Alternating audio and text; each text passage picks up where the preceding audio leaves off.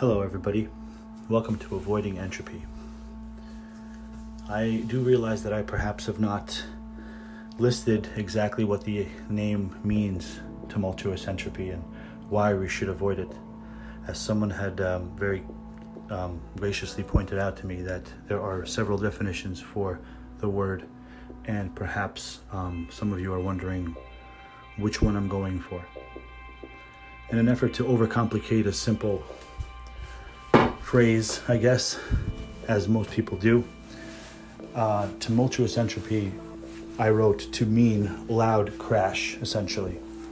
So, entropy, the way I'd like to look at it in this perspective, is an airplane that is has installed that engine and is spiraling downward towards the ground. Obviously, that's something we would all like to avoid, unless we're in a Bugs Bunny cartoon, in which case the gas runs out right before it hits, which would be great. Now, perhaps there is no way to actually stop or avoid entropy, and there is no way to avoid our ultimate death, which is understandable. However, I believe that the more knowledge we have, the more value we have and can take from that knowledge. Be it knowledge that we use to help us with our lives as an example of something to model, and or be it knowledge that we can use to take value from, in which having an example of something not to do.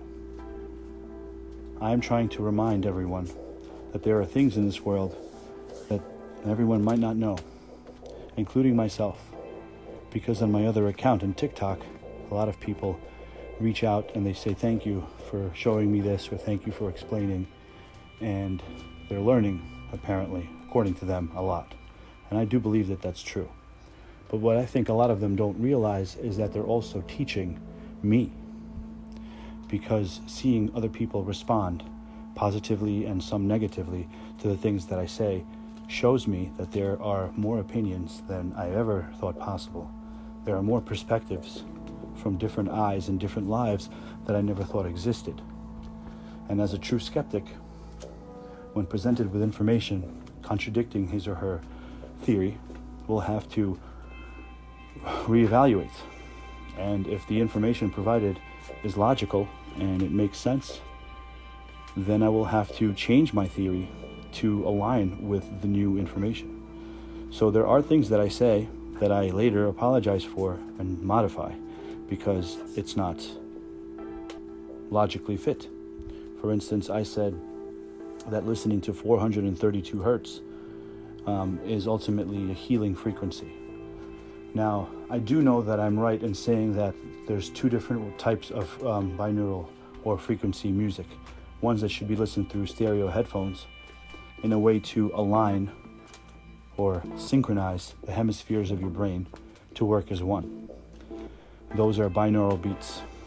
Now, different frequencies are different things in your brain in terms of synapses and reactions.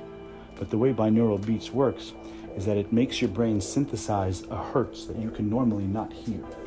For instance, 8 hertz, we can't hear that because it is outside of our hearing range. But what we can do is play 120 hertz in the left ear and 128 hertz in the right ear.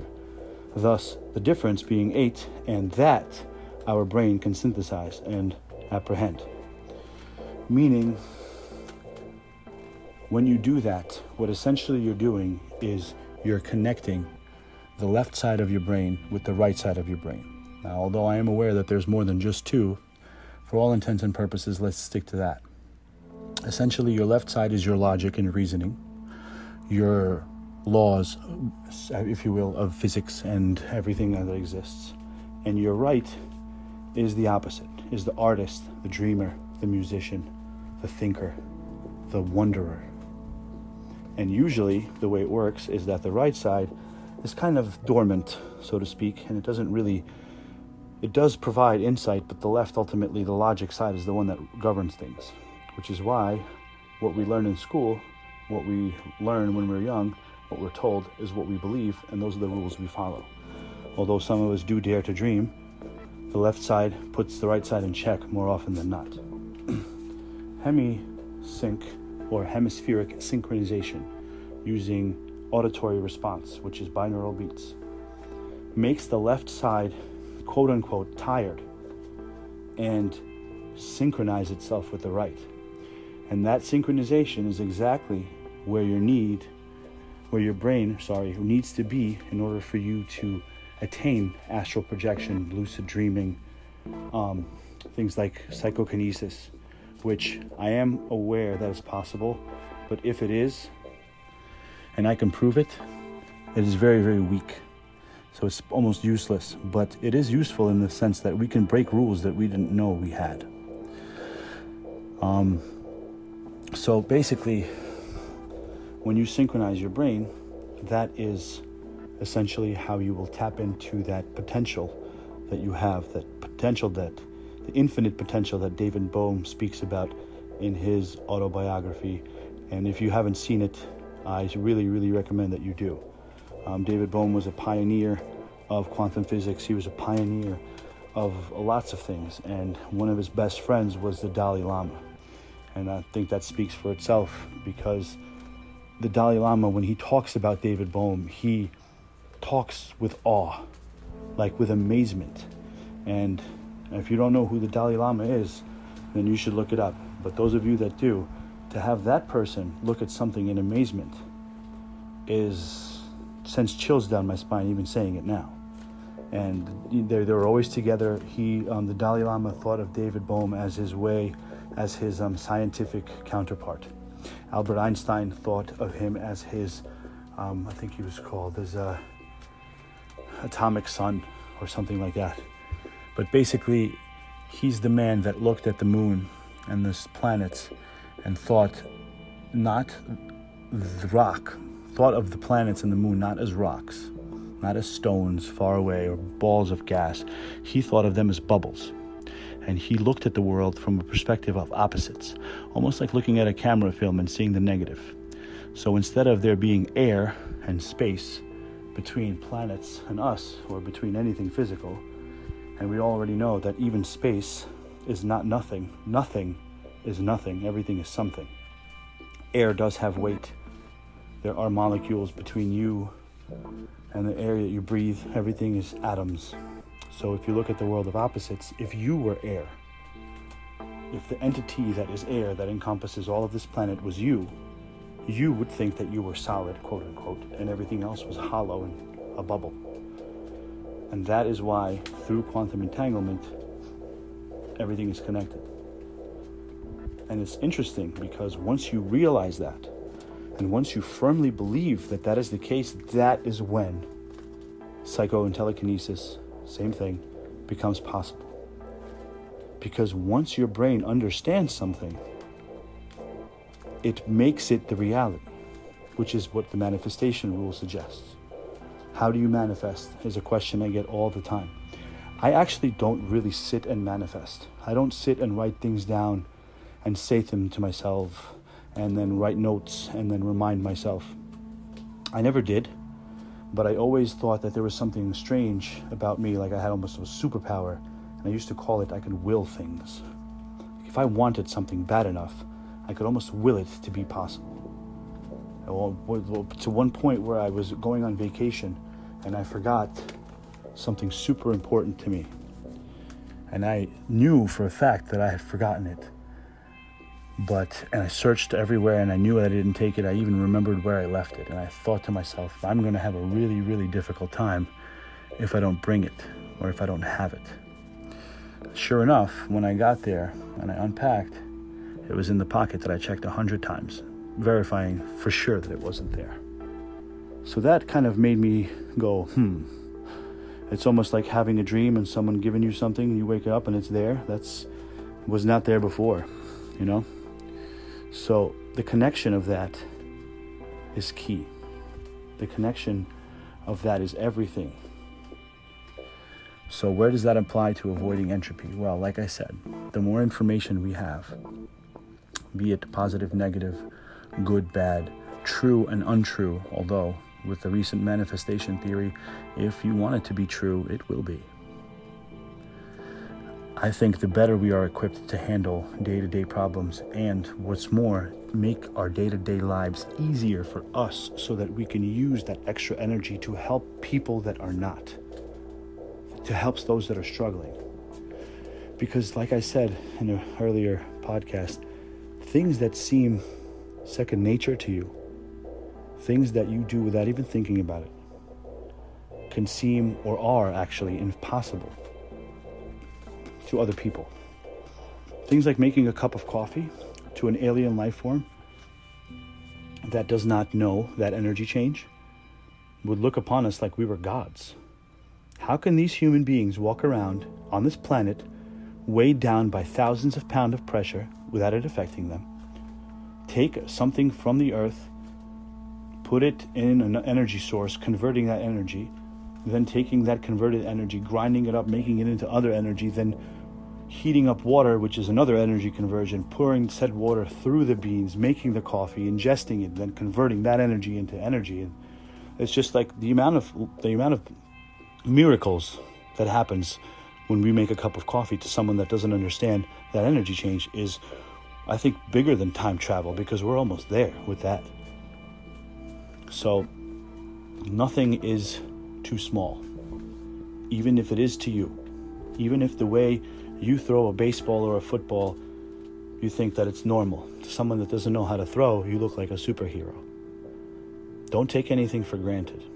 And if it's only a step out of your way, 10 seconds, 15 seconds that you can do something to help someone, and it's very easy to see who needs it and who might be struggling. You should never ask for anything in return, and you should never do anything to help anyone to gain recognition because that wouldn't be truly real. It wouldn't be pure. You're helping someone because you have that energy, because you were granted that energy by the universe doing things for, to help you. So if you do it exactly like that, with that notion in your mind, you will immediately, and I'm not talking about like weeks, months, I'm talking about hours, days, you will immediately see repercussions of the actions. Because for some reason, the belief used to be whatever you do comes back to you threefold. And I believe that is still the, the case. However, more than often than not, a lot of it's bad. Like whatever you do, if you do something bad, it'll come back to you threefold. But whenever I do something good, it never comes. For some reason, I think more and more lately it's been happening on a more even scale. So if you do do something good, it will come back to you threefold rather quickly. And it's not about seeing the good and the bad, it's actually things that happen to you that normally wouldn't have. Out of nowhere, your phone rings and you get a job offer, or, or you know, and the department you've been looking for happens to be next to that new job. It's a coincidence, quote unquote. And we all know how I feel about coincidence. Hopefully, you guys are on the same page. And that's saying that the word is beautiful, but the reason that we use it is terrible, and it's lazy, and it's irresponsible. So that's exactly what it would be. It would be irresponsible for you to avoid or not help someone attain information that would help them with their lives. Because that is exactly what entropy will be if we do that. If everybody walked past, looked the other way, didn't help, and thought of themselves, we would have been dead a long time ago, all of us. And if not for an atomic bomb, something else. But I think that the light is starting to come out more and more because people are starting to see and learn about the things that are going on that are both positive and negative. And as it turns out, most human beings are good. They're on the better side. So once they find out, they immediately turn to the light, which is, I think, why we are starting to gain momentum in this fight, in this eternal battle for the entire human race to come together and finally grow out of this Neanderthal like situation which our ancestors so ignorantly put us in. So, that is a brief explanation. I'm going to figure out how to do a binaural beat on this, and I will explain why it's necessary because it has to be stereo. Different ears have to give different hertz. And once I do that, I will start doing meditations on here, guided, so we can do that together and then perhaps we'll talk a little bit about psychokinesis or telekinesis, my success and many failures, and why I think that I've stumbled onto something that others have also discovered. See you soon. Thank you very much for listening, by the way.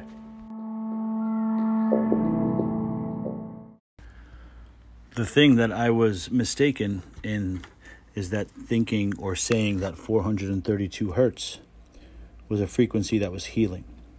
Now, this is a different type of frequency music, unlike binaural beats, that you have to listen through through a loudspeaker or speakers in general, because it must hit your cells on a molecular level, vibrating them, thus healing or changing them. So uh, I believe it's called Symphony of Vibration or something along those lines. Basically, what they did was it's kind of like singing and breaking a crystal glass. There is a human being that can sing and can break a crystal glass, but first he listens to the glass and breaks it. That meaning that sound vibrations could affect you on a cellular level. 432 hertz was something that Osiris, or the god of music in Egypt, in ancient Egypt, had all of his instruments tuned to. So naturally, I thought if he knew what the heck he was doing, then I should probably go with that. However, someone had pointed out that 432 is not on the solfeggio scale. And that is something that is known widely to actually have an impact scientifically on your cells and actually be beneficial to your DNA, so to speak. I don't know how effective it is or how loud of a loudspeaker you have to have, but I do know that I have more information saying 528 works better than 432, which in this case, I retracted my statement and I said that I would go with 528, although I do not have concrete evidence that neither of them work or don't work. That is where I was going with the beginning of the statement, but I believe I got a little bit sidetracked with the binaural beats and the reason I am making this podcast. This is just to clarify what I started. Thank you again for listening, and thank you again for being on the same side of the path that I chose to walk. I appreciate you.